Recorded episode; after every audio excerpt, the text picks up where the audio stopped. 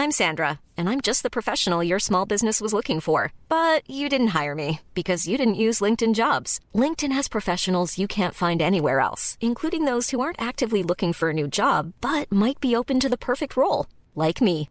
In a given month, over 70% of LinkedIn users don't visit other leading job sites. So if you're not looking on LinkedIn, you'll miss out on great candidates like Sandra. Start hiring professionals like a professional. Post your free job on linkedin.com slash spoken today. Hey, I'm Ryan Reynolds. At Mint Mobile, we like to do the opposite of what Big Wireless does. They charge you a lot, we charge you a little. So naturally, when they announced they'd be raising their prices due to inflation, we decided to deflate our prices due to not hating you. That's right. We're cutting the price of Mint Unlimited from $30 a month to just $15 a month. Give it a try at mintmobile.com slash switch. $45 upfront for three months plus taxes and fees. Promo for new customers for limited time. Unlimited more than 40 gigabytes per month. Slows. Full terms at mintmobile.com. There's never been a faster or easier way to start your weight loss journey than with PlushCare.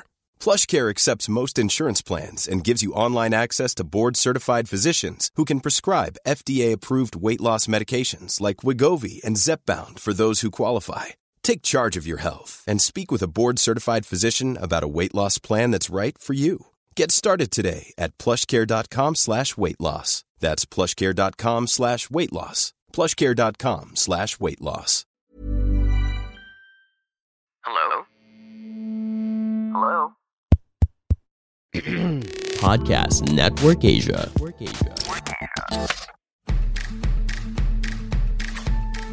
before you jump into it, pag-isipan mo kung masusustain ka ba nun um, in like a certain period na kumbaga nagta-transition ka pa lang into this new career na mas gusto mong gawin.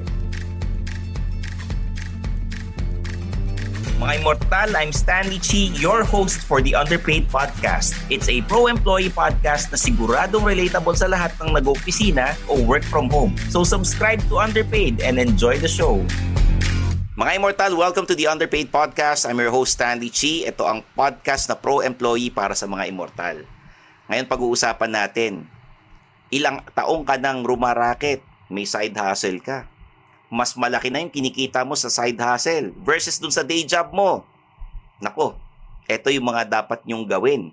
Ito yung mga dapat ninyong isipin, yung mga concerns niyo. Okay kaya pagka tinuloy ko na yung freelance job ko, gawin kong full-time job na? Ano kaya mangyayari? Ano yung may emergency fund ba ako para diyan? Ano yung ano ko, worst case scenario pag hindi nag-click, hindi nag-work yung side hustle ko? Ano yung mga steps na pwedeng gawin? Pag-uusapan natin ngayong uh, April kasi alam ko naman na yung mga iba dyan nagbabalak ng mag-resign, lumipat sa ibang kumpanya or sumakabilang kumpanya. Pero okay mag-alala kasi ang guest natin is a content creator, host, singer, songwriter. Ito isa sa mga magagaling na wedding host and party host na kilala ko. Let's give a round of applause. An underpaid round of applause to Mr. Jasper Tiongzon. Jasper with a Z. Welcome, Jasper. What's up? Stanley, thank you. Ah. Sobrang uh, ina-explain mo yung uh, in, sa intro, no? kung paano. Parang shocks. Dami, nakarelate na kagad ako sa lahat. Pinagdaanan natin lahat yan. So exciting. Sige, sobrang excited ako for this episode. Sa, sana yung mga immortal. Bakit ba immortal ang tawag natin sa mga sila yung mga pumapasok sa opisina kahit may bagyo, bumabaha, lumilindol, kahit may pandemya, may COVID. Kailangan nilang pumasok sa opisina, 'di ba? Wag naman sana kung COVID positive no mo. Uh, magstay kayo oh, sa bahay oh. pagka COVID positive, no? May mga work from home setup naman, pero ayan mga immortal eh, hindi tinatablan ng kahit ano yan. Yan. Oh, eh, sana makatulong ako sa mga immortal ngayon. makakatulong ka dahil isa kang immortal. You're presently working sa isang kumpanya. Pwede ba natin sabihin ngayon, Jasper? Ah, pwede. Oh, um, currently, uh, I, I'm working uh, for Summit Media.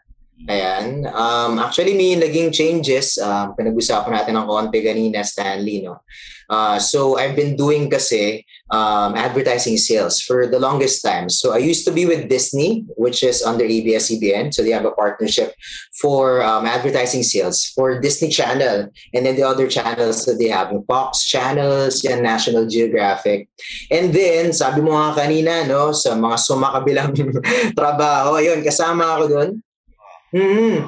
Kasi um, si Disney ay mag-roll out ng Disney Plus very, very soon, di ba? Eh medyo walang advertising pa yon So technically, hindi na, na nila kami kailangan. Tinanggal na rin nila yung cable nila ng mga channels. So technically yun, kasama ako sa mga naapektuhan talaga ng uh, pandemya in terms of the job. So, noong October of last year, so um, nagkaroon lang ako ng one week na break tapos sa Summit Media na ako, nagka-opening uh, for the kind of job that I do which is advertising sales. Pero sabi ko nga kanina, eh ito, um, napaisip ako ng konti din. Kasi nga, habang ginagawa ko, pa, yung Disney before and even nung lumipat ako sa Summit, madami na ako ginagawa. Nag-host nga ako. So I host, I sing, I write songs, I create content also. At napagkakakitaan ko na din talaga siya. So sabi ko naman, hindi ko pa yun masyado tinatrabaho. So parang siguro mga 1, 2, 5% pa lang nung effort ko yung nilalagay ko. Pero maraming dumarating, which I think it's because um, it's a word of mouth kind of job, di ba? Pag nagalingan sila sa refer nila ikaw o kaya kukunin ka nila ulit for different projects or pag nakita ka nila on social media, di ba? Uy, parang sige nga, try natin maka- makausap or something, di ba? So, meron na akong ganun. Pero kumbaga hindi ko binubuo. Kung magawa ng 100% yung nilalagay ko na effort. Hindi mo talaga kinakarir. Hindi mo talaga mm-hmm talaga yung parang, sige na, focus na ako dito. Kasi, ano eh, yung word of mouth, mabilis eh. Parang magaling tong Jasper mm. Jones. Uh, kunin natin, pag kinasal yung kapatid mo, yung ano, kamag-anak niyo, ganyan. Tapos, oh, alam mo, people would be asking, etong Jasper Tiongson, okay ba mag-host ng debut? Pwede. Di ba? Pwede, Pwede ba ito mag-host no? ng ano, ng KBL? Sabi ko KBL noon eh, yung kasal niya, libing. Di ba? Oh. Pwede, pwede. Actually, nakapagano na ako sa libing. Ang hirap lang sa libing. Ah. Hindi, hindi host ah. Pinakanta lang ako. Kasi habang ah. kumakanta ka, kumahagulgul yung mga tao. Sabi ko, paano to? hindi ko kaya. So, pero yun, tama. KBL, sige, nagawa na natin yan. Ah, uh, Jasper, matanong ko, 'di ba? Advertising sales ka sa Disney, ano bang ginagawa? Nagbebenta ka ng ano, commercial spots doon sa Disney Channel yeah. people. Ikaw yung airtime. Uh, advertising agencies, di ba? Parang account tama, executive tama. ka ng Disney. Tama. Kumbaga, kung meron din silang mga, apart from their commercials na gusto nilang i-ere, if they want to partner also in terms of events that we have, yung mga movies, mga movie screening, yung mga on-ground events, syempre bago mag-pandemic, ang dami yan, di ba? So, yun, kami yung kinakausap nila. Tama ka, advertising agencies sa mga kausap namin, pero din mga direct clients, yung mga kumpanya na walang agency na kami yung gustong kausapin para makapag-place sila ng advertisement sila on the channel. Same with Summit. Kaso digital na ngayon si Summit Summit. So yun lang yung difference niya. Before cable, and then a little bit of like mobile in Disney, tapos tsaka online, pero mas minimal siya. Pero sa Summit, full digital na talaga siya. So yun lang yung naging difference. Marami kang kilalang supplier ng mga laruan na, uy, magpa-event. Yan! Yan. Kasi mm-hmm. kailangan namin promote itong mga laruan na bagong dating sa mga bata. Tama-tama, summer mm-hmm. Ba? Sakto. Actually, ang ang maganda diyan, given na ang nangyayari kasi given na kliyente ko na rin sila sa Disney at nalalaman nila na nag-host din ako ng mga events, kinukuha din nila ako. So may mga live stream sila o kaya mga shows even on ground na kinukuha ako. So yun yung kagandahan siguro. Nag-complement din eh yung mga ginagawa ko nga na pag-host at saka yung my day job which is advertising sales. Kasi nga parang kung hindi ko man sila makuha as a client for my day job, nakukuha ko for my hosting. Minsan both. So ang saya. So parang it's really about kasi I think the the jobs that I have, pareho silang ano relationship building eh. Ang labanan mo talaga diyan is to get to meet people, 'di ba? And build um, lasting relationships with them para makatrabaho kayo even beyond like your day job or something. So, yun nga ang nangyayari kumbaga, connection din ito. And yung ano, yeah. The client na, uy, kailangan pag ni-request ni client, alam mo, birthday ko sa ganitong araw. E di ngayon, sasabihin hmm. mo, uy, Disney, birthday ni ganitong client, magpadala tayo ng cake. Di ba? Yan. Huwag ginagawa yan. yan eh. Di ba? Para lang ano, para lang, uy, huwag nyo kaming kalimutan, mga ganon. So, Oo since wala na yung ano, yung Disney Channel, pwede ba nang malaman ng mga immortal na magkano hmm. yung range ng sweldo ng isang account executive sa cable network? Sa mga Naku, actually, range. Okay. Kasi, um, oh, para mabigyan natin sila ng idea, no? sa sales kasi, advertising sales or any other sales job, may commission tayo na tinatawag. So pagpalagay na natin um, ang sweldo niyan hindi kunyari a little siguro a little less than 100,000 but could go bigger definitely because of commissions um, on a monthly basis kasi pwedeng maganda yung benta mo for this month, na-meet mo yung quota mo, pwede kang pumomisyon, um, pwede kumabot ng mga, pwede ka na makabili ng ano, second hand na kotse, isang sweldo. Parang oh, gano'n. Mga ano yan, 300,000, sabi natin. Mga ganyan, oo. Oo, tapos yun nga, parang on a, before, nasa Disney ako, para may semi-annual reckoning pa yan, so twice a year. So kumbaga kunyari hindi mo masyado na-meet yung quota mo in a certain month, pero um, pag kinompute mo in a semi-annual kind of perspective, pwede ka pong may makuha. So may mga ganun pa. Siyempre may mga bonus bonuses din. So maganda, maganda ang kitaan, lalo na nung wala pang pandemic. Kasi nga sobrang uh, nakakausap mo yung mga clients. There yes, there's really a, like a great demand for syempre advertising on this niche. Kasi syempre Disney yan eh. Kumbaga it's a very good brand, di ba? So hinahanap talaga siya ng mga clients. Same true naman with the uh, Summit. Maganda rin yung brand sa atin. Kumbaga kasi na-establish ni Summit na sila talaga yung leader in terms of lifestyle sa mm. mga brands nila. So you know, pareho silang maganda actually na mga brands. So ganun din naman. Ano, siguro sa Summit, for, I figured to compare it with Disney. So syempre, um, pareho din silang opportunities because um, they're both sales jobs. Mm. Yun. Pero yun nga, sabi ko kanina, ina-update kita na yung job ko sa Summit, given na in 2022, na-realize ko nga na parang gusto ko naman mag-focus dun sa pag-host ko, sa pagkanta ko, content creation, songwriting. This year, 2022, yung dumating sa akin. Siguro, parang nasa just like, Oo, oh, mga kagaya ng iba nating mga immortal, may itong pandemic talaga medyo parang uh, binuksan yung utak ba natin, yung isip, yung pamalayan natin. Oo, eye-open na yeah, oh pandemic, gawin ko na yung mga gusto kong gawin sa buhay. It's never too late. Oh. Mamaya, kung anong mangyari, di ba? At least nagawa. Napatanong ka. Oo, napatanong ka, ano ba talaga yung ginagawa ko sa buhay ko? Tama ba to? Ito ba talaga yung gusto ko? Di ba? Kasi kumbaga yung pandemic, tinuro sa atin na maikli lang ang buhay, hindi mo alam kung kailan ka kukunin, di ba?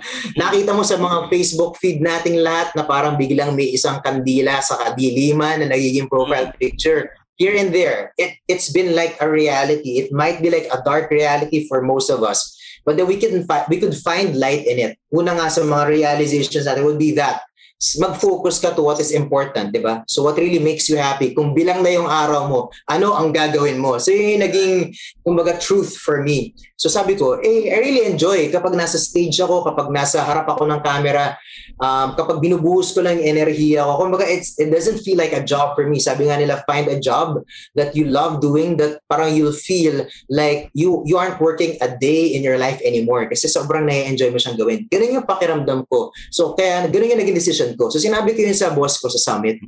Oo. Sabi nila, eh parang Sino ayaw naman nila akong paalisin. Sino yung boss mo sa summit? Baka kilala eh, ko yan.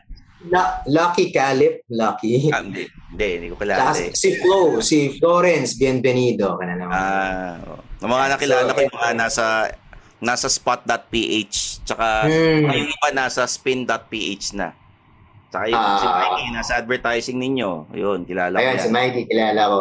O yun so nagsabi ako sa kanila, kumbaga, binuksan ko lang yung uh, topic kung ano talaga yung I've been like vulnerable and very candid about what I want to do in my life generally. Pero given na, I think perfect timing din talaga in God's time, I suppose, na parang si Summit ngayon, dahil yung consumer um, behavior na rin is really more about consuming content, especially video. Videos diba? na talaga eh. Oo o eh yun yung somehow strength natin kahit papano, eh they found na parang, oh ano, what if we keep somebody in-house to like do most of these stuff, 'di ba for Summit. So sakto, parang naging ano ako sa, sa, sa kanila, naging audition ko, yung Christmas party namin, mm. nag, ako yung pinag-host nila, binolunteer ako to host. Kasi mm. parang nalaman nila na nag-host ako, di ba? Okay, sige. So, sobrang na-enjoy yata nila yung pag-host ko. Kasi parang, well, kumbaga kung ano yung ginagawa ko, di ba? Siguro nag-overflow lang talaga. I think kahit sa'yo, Boss Stanley, di ba? Sa pag- pag-host mo, di ba? Pag binibigay mo lang yung sarili mo, di ba? Ganun lang naman, di ba? You're just yeah, being oh, yourself. Kailangan, because you love it. Kailangan diba? pag nag-perform ka, kailangan bigay na bigay ka. May bayad man yan o wala. Yun, oo. Never know. You'll never know na baka mamaya, uy, may nanonood dyan na may budget, kukunin ka pala. Yung pala yung audition mo. Di ba? Totoo yun, bro. Ang daming mga pagkakataon na nangyari sa akin yan. Kasi, anong tawag dito? Kanya, parang nag-host ako na TY lang din minsan. Especially kapag mga charity events. Pag nagsasimula ka pa Eh, lang, puro mga TY-TY pag nagsisimula. Oo. Tapos, even ngayon, actually may TY ako, bro. Ah. Kasi uh, part, part din ako ng JCI Manila para siyang volunteer group, di ba? So, para may mga events kami, para talaga sa, kumbaga, kunyari, para sa mga nasalanta ng mga bagyo o kaya sa mga mga needy na mga mga, yung mga children with uh, special needs and all. Marami kami mga proyekto ganun. So syempre, walang budget yung iba kasi nga nandoon ka para tumulong. So ginagawa ko rin talaga na libre. So syempre, kapag ginagawa mo 'yun, yun nga, parang nakikilala ka din ng ibang mga tao na ah, okay, o yung iba may budget, 'di ba? So nagkaka-budget para sa iyo. So nakakatuwa. Oh. Mm. Oh, si Jed. Oh, oh, yun ako kasama ko rin si Jed. Oh. So brother ko rin niya si Jed. Pero ano siya, JCI, parang Batangas. Yes. Oo. Hi, he's Chico Garcia. And he's Gino Killiamore. We're the hosts of Only Fun. In our podcast, we explore the boundaries of our pleasure. And test the limits of our pain? It's business in the front. And party in the rear? Wait, wait, what? What? Wait, we, we talk about shows that we watch that might, you know, be entertaining for everyone else, right? Yep, that's what I said. Check out our podcast. New episodes out Wednesdays and Fridays. No drama, only fun. Pero eto ah, sa, kasi embracing who you are and what you want to really do. Na sabi mo na kung what you want to really do. And yung Hmm. embracing who you are, nakwento mo na. Pero Hmm. paano mo pinaghandaan? Kasi hindi naman lahat ng immortal eh may ano may emergency fund na naitabi.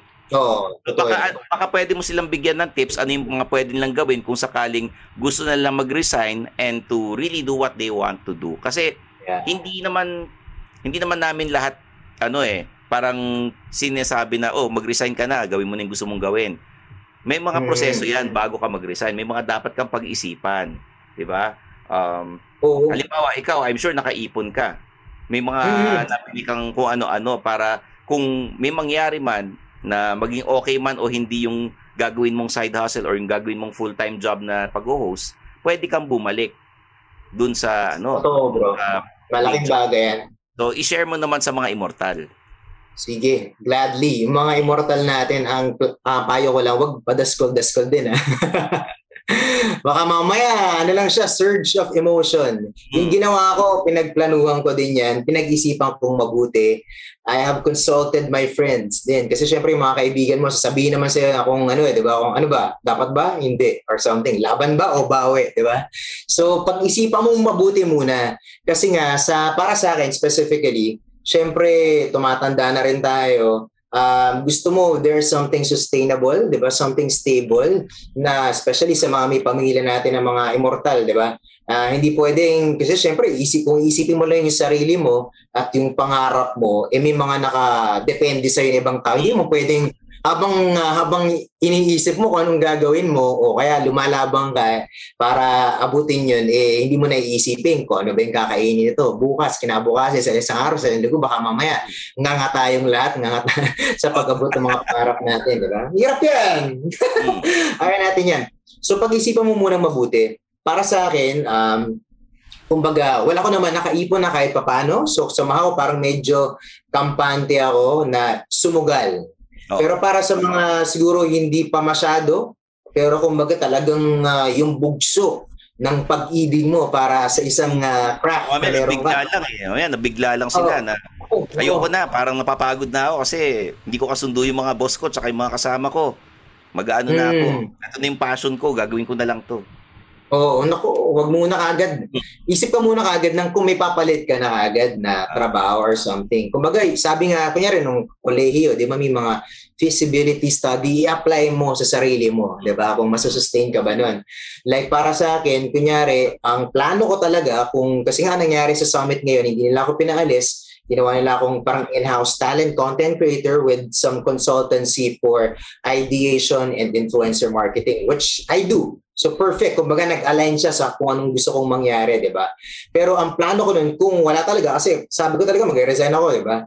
Kung hindi ako nila pinigilan, maghahanap ako ngayon ng isang show, pwedeng sa ABS, ANCX, or something, hosting like a lifestyle show, a travel show, na regular. So kumbaga, papalitan mo yung stability that you find in a day job ng isa pang day job, pero siguro aligned doon sa ginagawa mo, sa gusto mong mangyari. ba? Diba? That way, I think in terms of being burnt out, parang hindi mo rin mararamdaman yun kasi gusto mo pa rin yung ginagawa mo. ba? Diba? So find that semblance of uh, stability in another job that you're going to be pursuing which somehow is more or closer to your heart, diba? So, yun. So, sa akin yun yung plano ko. And while I do that, syempre, minamap, minamap ko na ngayon ano pa yung pwede kong i-maximize. Like for my hosting, hindi ko pa nakausap lahat ng mga event organizers kasi nga before, di ba parang sideline lang siya kung ano yung dumating. Mm-hmm. Kasi may deliverables ka on a daily basis for a day job, di ba? Meron kang tina-target na certain sale na kailangan mong maabot for that month for you to be able to be eh. kept. Oo, may quota ka. To be kept in that job and to get that commission that you're wanting to have, di ba? So ngayon, yun. So ngayon, hanap ka ngayon, um, like you really scour um, all the opportunities that are going to be available for you while you do it, di ba? So keep something, a sense of stability. I don't know kung ano yun for you na aligned, mga ka-immortal, di ba, na anong klaseng trabaho yun. Pero yun, hanap ka ng ganun. And before you jump into it, pag-isipan mo kung masusustain ka ba nun um, in like a certain period na kumbaga nagta-transition ka pa lang into this new career na mas gusto mong gawin. Halimbawa, sinasabi ni Jasper is ano, pag ang sweldo mo 20,000 pesos, eh magre-resign ka na, kailangan yung side hustle mo o yung maging trabaho mo, mapupunan yung 20,000 pesos na kinikita mo every yeah. month. Parang ganun. And uh, yung emergency fund is iipunin mo yung one year worth ng sweldo mo. Para pagka sumasideline ka, at biglang hindi naging okay yan, meron kang one year's worth of ano of ipon na pwede mong gamitin pang gastos nyo araw-araw habang naghahanap ka ng panibagong trabaho. Yun yun. Hmm. Totoo yan. Tapos mga ka-immortal, payo ko lang din, um, wag, don't ever burn bridges. So kung yeah. sabi nga natin kayo na pag-usapan natin, di ba, yung biglang na burnout ka lang or something, wag kang mag-iwan ng ganong klaseng emosyon kasi hindi natin alam. It's a small world. Baka maging boss mo rin pala siya. In, for example, hindi nga nag-work yung gusto mo, di ba? Ano mangyari? Babalik ka doon. Maganda yung may babalikan ka pa rin. So, kumbaga, be diplomatic in approaching people, in dealing with them because we can never tell anong mangyayari in your life, di ba? Next, baka bawian kayo. Wag mong wag ganun. O baka itumba ka na lang. Ang ganda nung sinabi mo, Jasper, no? Pero, speaking of ano, sales, ang tagal mong nasa sales, ano ang pinakasikreto kung bakit naabot mo lagi yung quota mo. Mm. Ano yung pwede nating i-share sa mga immortal na nakikinig? Kasi, oo nga, sinabi natin, it's all about relationships with the client. So, pagka mm. kailangan nice ka, parang parang tipong binibaby mo yung mga kliyente mo. Nagiging, di ba? Tapos, pag nagbigay hingi ng discount, sasabi mo, sir, kasi hanggang dito lang yung discount namin, pero bibigyan ko kayo ng discount. Mm-hmm. Kasi nga, long-term client mo na. Parang sa ano, when you're hosting, uh, yung buong pamilya niya kinasal, ikaw lagi kinukuhang host. Nanganak, yung binyag, ikaw nag-host. Tapos nag-debut, ikaw rin yung nag-host. Seventh birthday pa nila, ikaw na rin yung nag-host, 'di ba? Magbibigay ka ng special rate eh. Kasi lagi ka nang hmm. kinukuha. So, paano ang ano, paano mo na-achieve yung ano, pagkuha ng target, ng quota, di ba? Yan. Actually, mga kay-mortal, ano, ma-apply niyo to kahit sa larangan, I suppose. Kasi sabi mo nga, ayan, ito, kahit sa hosting, mapa dun sa sales job ko for Disney, for Summit, na-apply ko siya. Una sa lahat, yun nga, parang yung sale mo is, it shouldn't be transactional. Don't think of it as a one-time kind of thing, di ba? Think of it long-term. And I think what the, the secret behind it is genuine relationship. Parang maging interesado ka talaga dun sa kliyente mo itrato mo yung kliyente mo at yung business objectives niya as your own. Diba? Kumbaga, oh, wear that brand hat also. Try to understand these people that you're going to be working with and the businesses that they have. Kasi pag na-feel nila na genuine talaga, na concerned ka sa trabaho nila, sa pinagkakabala nila, sa buhay nila even. Kasi kapag nakakausap mo on a daily basis, kumbaga nagkakaroon kayo ng friendship talaga, di ba? If they feel that kind of concern, minsan talaga, yung sale, parang darating na lang eh. Kasi kumbaga, meron na kayong relationship, oy, bigyan mo ka ng ganitong ano, meron akong ano, campaign ikaw na bahala, di ba?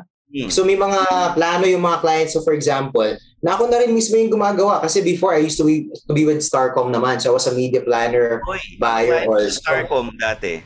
Madami, San Miguel, um, Goldilocks, ayan, Ginebra, uh, Pure Foods, yan, mga kliyente ko.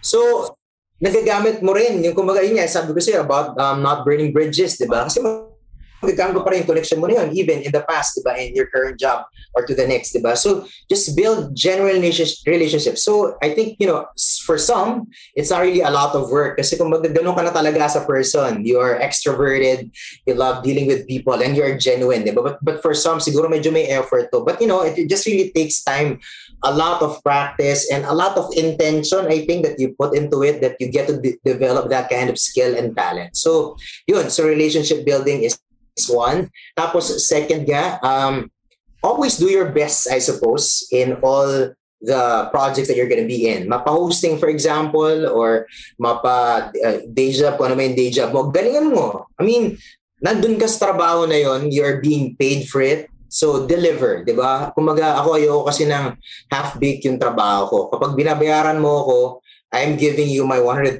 or even beyond every time. So, ganoon naman ako magtrabaho. Kaya rin, kaya, kaya rin siguro hindi ko nasabay yung day job ko before and like my hosting to make it really flourish that way. Um, kasi nga sideline lang siya. Kasi seryoso ako. I really put uh, my commitment. Ganun ako. Kapag may trabaho, committed ka talaga doon. So, ganun guys. Kahit sa relasyon, di ba? Kailangan committed ka. ganun talaga. Mahirap na nakikita natin mag-host si Jasper with the Z sa ano, sa Phil Coche, nakita mo naman intense. Bigay na Yan. bigay. Idol ko syempre si Stanley Chi. Yan, yun nakaabutin natin dyan. diba? Pero yun, so yun yung pangalawa. So parang be committed talaga. And then third would be be focused, I suppose. Um, kasi nga, kumbaga, you are building a path for yourself, diba? Um, you are building a reputation. So make sure na when you do something talaga, um, and you are, for example, in the moment of doing it, medyo wag mo munang pansinin ibang mga bagay. Do that talaga.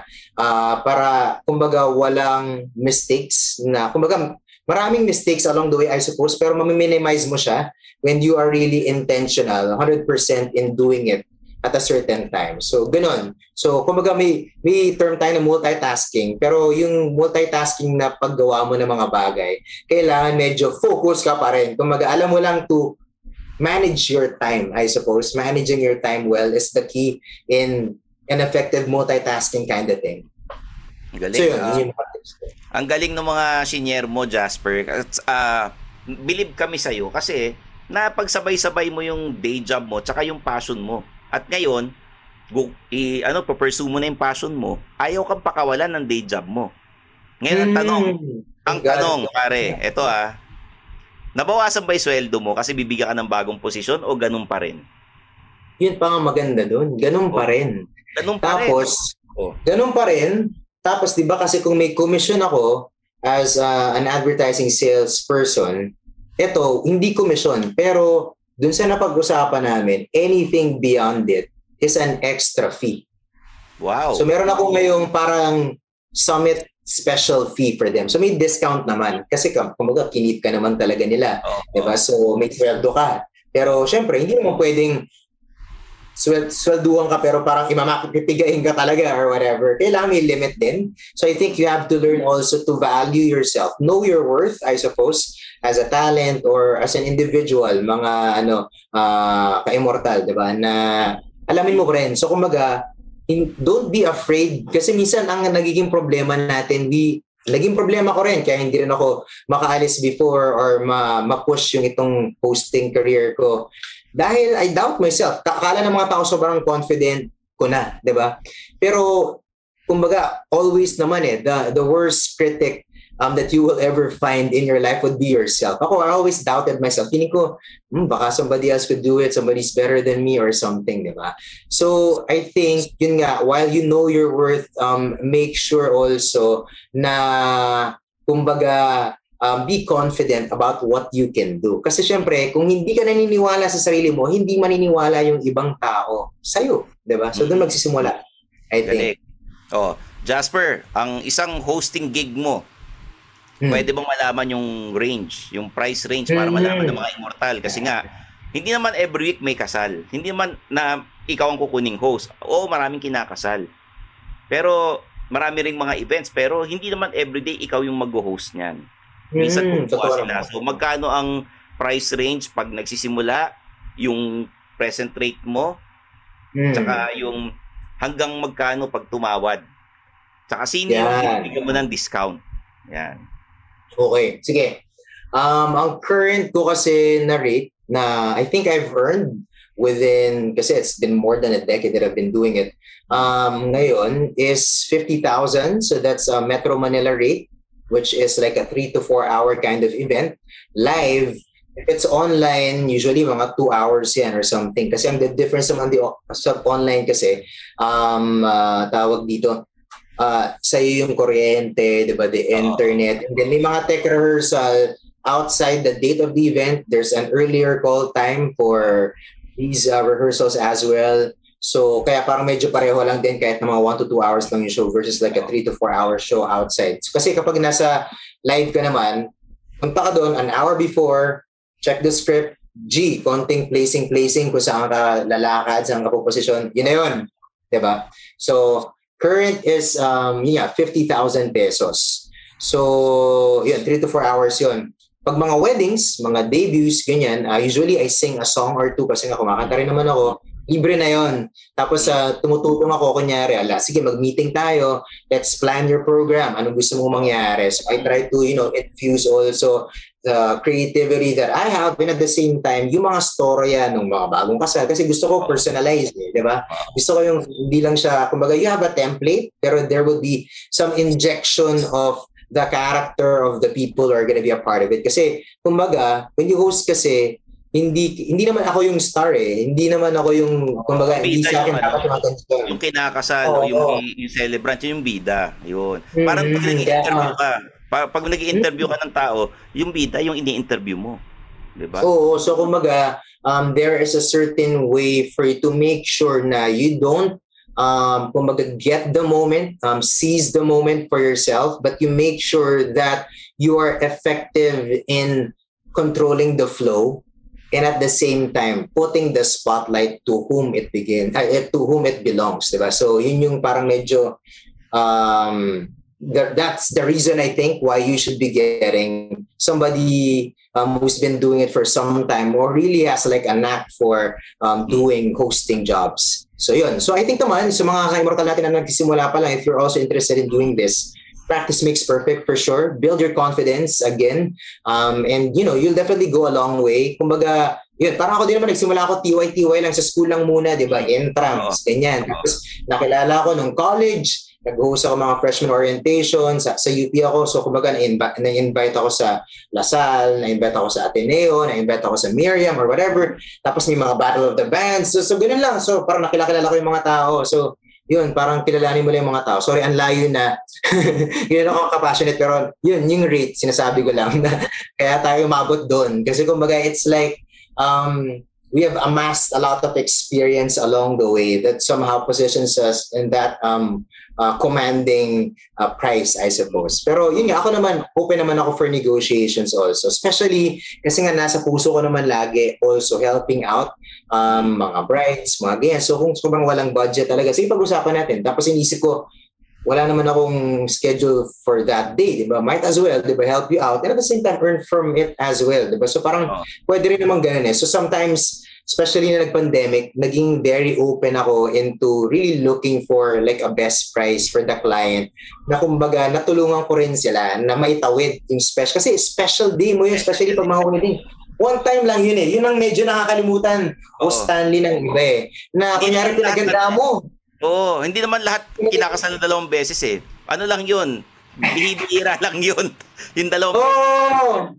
Oo. Kaya nga, yung iba na pagandaan na yung pagkain, ang ganda ng venue mo, ang ganda ng gown mo, gwapong-gwapo na yung uh, suit mo.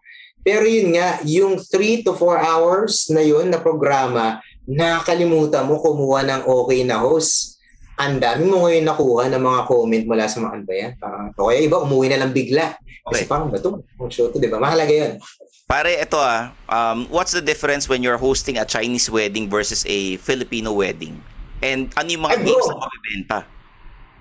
Actually, um, kahit na kasi Chongson yung apelido and I'm like part Chinese, hindi talaga ako magaling magsalita ng Chinese. Pero you, I'm sure nag-host ka ng Chinese wedding. Oh, Ano yung nag-host din ako. Sige. Para sa akin kasi, the Chinese weddings and other celebrations na mga Chinese yung mga clients ko, ah, kumbaga, hindi siya, hindi nga, hindi sila masyado kasing mano eh. They're not so iffy if I'm, I'm not like a uh, Chinese-speaking kind of guy. So, but I think, ang maganda, ang gusto ko sa mga um, Chinese clients ko, sila yung klase ng client na hindi ka iiwan. Top of mind ka. Kapag nagustuhan ka nila, yun nga, sinabi mo kanina, wedding, debut, binyag, ganyan. Ikaw na parang bahagi ka na ng family nila. Gaya ng ginost ko nung weekend, bro. Hinost ko yung debut niya 10 years ago. Kasal naman. Ngayon, yung hinost ko recently. So parang ganun. So sobrang nakakatuwa kasi pang hindi ka na nakakalimutan. So that's what I love kapag ano. So yun yung difference. Pag Pinoy, actually ganun.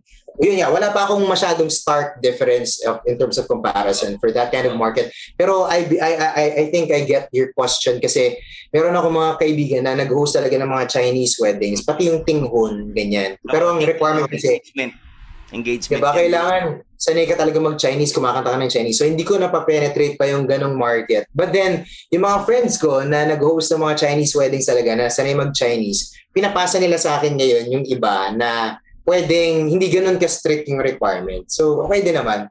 Okay. So, sa mga nakikinig na mga immortal, paano ka nila pwedeng kontakin? Do you have any other gigs na pwede mo i-promote sa mga listeners natin para susuportan ka ng mga ano listeners ng underpaid? Yun! Mga ka-immortal, kung ah, gusto nyo ah, magtanong, pwede rin naman magtanong kayo kung gusto nyo rin mag-host or something, ng mga tips. Nabiting kayo sa episode natin ngayon. Siyempre, but, ah, konting time lang tayo kasi marami pang gagawin ng mga ka-immortal natin. O kaya, gusto nyo akong i-book sa mga ano nyo, ah, special celebrations, mapa-product launches man yan, wedding, debut, corporate events, kung ano man. Diba? Ah, pwede nyo po akong i-check on my social media at Jasper Johnson with a Z, sabi nga ni uh, Boss Tandy, a Z. J-A-P-E-R. Yes. Ah, sa ano yan? Sa kahit sa TikTok, meron yan. TikTok, Twitter. Ah, but usually, ang mga kausap ko, yung mga nagiging kliyente ko, they, um, well, contact me via my uh, Facebook. So, dalawa yung Facebook ko, baka magulat kayo. Facebook, syempre na personal. Tapos yung Jasper Tiongson, host singer. So, kung gusto yung business kagad, doon na tayo. Tapos Instagram, pwede rin, pare-pareho lang. And of course, you could also catch me in some of the shows that I host. Usually naman sa social media, I keep you in the loop, guys. So, mga, kasi may mga product launches, minsan parang free for all, di ba pwede yung panuurin, like yung mga in-host for Huawei, pwede kayo manalo ng cellphone and all. Tapos, um, babalik ako sa Kumu sometime soon. So, inaayos ko lang. Siyempre, inaayos natin schedule natin ngayon. Kung paano natin gagawin yan. And for the rest, I think, you know, I could always uh, inform you guys and update you on my socials. Ayun. So Kumu, kilala natin dyan si ano, kilala ko yung VP ng HR, si Madam HR yun eh, ng underpaid. Natrabaho sa Kumu, oo. Kailangan daw ng OR dyan. Oo, oo nga. Oo, Ah, kailangan. Kailangan ng OR dyan. So ayan, mga immortal, kita nyo na, ang dami nating natutunan kay Mr. Jasper Tiongson. Maraming salamat sa iyo at ah, sana eh, maulit ang guesting mo at in the future sana magkakaroon ka na ng ano, hosting course online. Oo. Pwede Uy, bro. sa immortal, di ba? Actually, actually, Boss Stanley, eh, na- nabasa mo kagad yung mga plano ko. Pero talaga akong ano, iniisip ko yun kasi syempre hindi naman habang buhay eh, magiging in demand tayo sa ganitong klase ng trabaho. Ito rin, mga ka-immortal, makinig kayo mabuti. Pagka, kunyari nga, may pinaplano kayo na gusto nyong gawin, isipin nyo rin yung long term. So ako, iniisip ko rin yung long term, di ba? Kasi syempre, yun nga, hindi natin alam kung ano mga mangyayari sa atin um, while we do it. So ako may mga ganun rin akong plano. Actually yun, kasama yun, na gusto ko syempre na ipasa naman sa iba yung pagkakataon to host, di ba? So I'm really building like a course that's part of the pipeline na to help out other people who would love to consider this kind of career also to be their bread and butter or like their sideline also.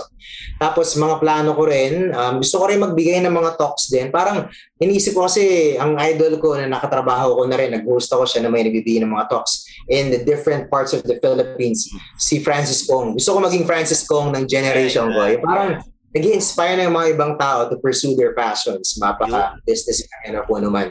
At saka actually, Boss Stanley, yun nga, sabi mo, baka ikaw soon pwede kitang i-guess kasi pinaplano ko rin mag-podcast. Yan. Siyempre, so, natin yan. Oo. Si ay, Francis Kong nag-guest sa underpaid. So, kung gusto nyo mapakinggan yung guesting niya, hanapin nyo lang. Nasa underpaid yan. So, Idol ayan. natin yan. 'di ba? Hindi hadlang mga immortal yung mga ano, mahirap 'yan, mahirap makapasok. Kung gusto niyo i-pursue yung passion ninyo, magagawa niyan. Pero syempre, kailangan pag-isipan ng mabuti bago kayo mag-resign. Yan ang inuulit-ulit namin kasi iba na panahon ngayon. At uh, etong ito yung um, era na anything is online, pwedeng matutunan sa TikTok, sa YouTube, sa Instagram Reels, di ba? Sa YouTube Shorts. Ang dami mo ng uh, content na pwedeng i-consume na syempre dahil nga marami tayong mga experts na nasa social media and it's free. Eh, pero syempre, yung course ni Jasper with a fee yan. Para sa No, later on. Ayusin natin yan, pero affordable. Yung ano, yung yung kanyang knowledge, ipapasa niya sa inyo for a fee. Kaya suportahan natin yan, di ba? So, The Underpaid Podcast is produced by Podcast Network Asia and we have episodes every Mondays and Thursdays. Kaya kung kayo ay nakasubscribe na sa Spotify and Apple Podcast, i-rate nyo naman ang podcast namin leave a comment at kung hindi pa kayo nagpapad, nagsasubscribe, ano pa hinihintay ninyo? I-click nyo na yung subscribe button na yan, di ba? Okay. Follow us on our social medias. Ako, meron akong Facebook, Twitter, Instagram, Kumu, TikTok, and sariling YouTube channel, youtube.com slash stanleychi. Ako naman natulungan nyo magkaroon ng 100,000 subscribers before the end of the year, di ba? So, there you have it. For Mr. Jasper Tiongson, I'm your host, Stanley Chi, and this is the Underpaid Podcast. And that's another episode of Underpaid with Stanley Chi. Hit that follow button to get updated with our new episodes. Follow us at our socials at the Underpaid Podcast. Kita kits, mga immortal. The views and opinions expressed by the podcast creators, hosts, and guests do not necessarily reflect the official policy and position of Podcast Network Asia, the hosts of the program, or other programs of the network. Any content provided by the people on the podcast are of their own opinion and are not intended to malign any religion, ethnic group, club, organization, company, individual, or anyone or anything.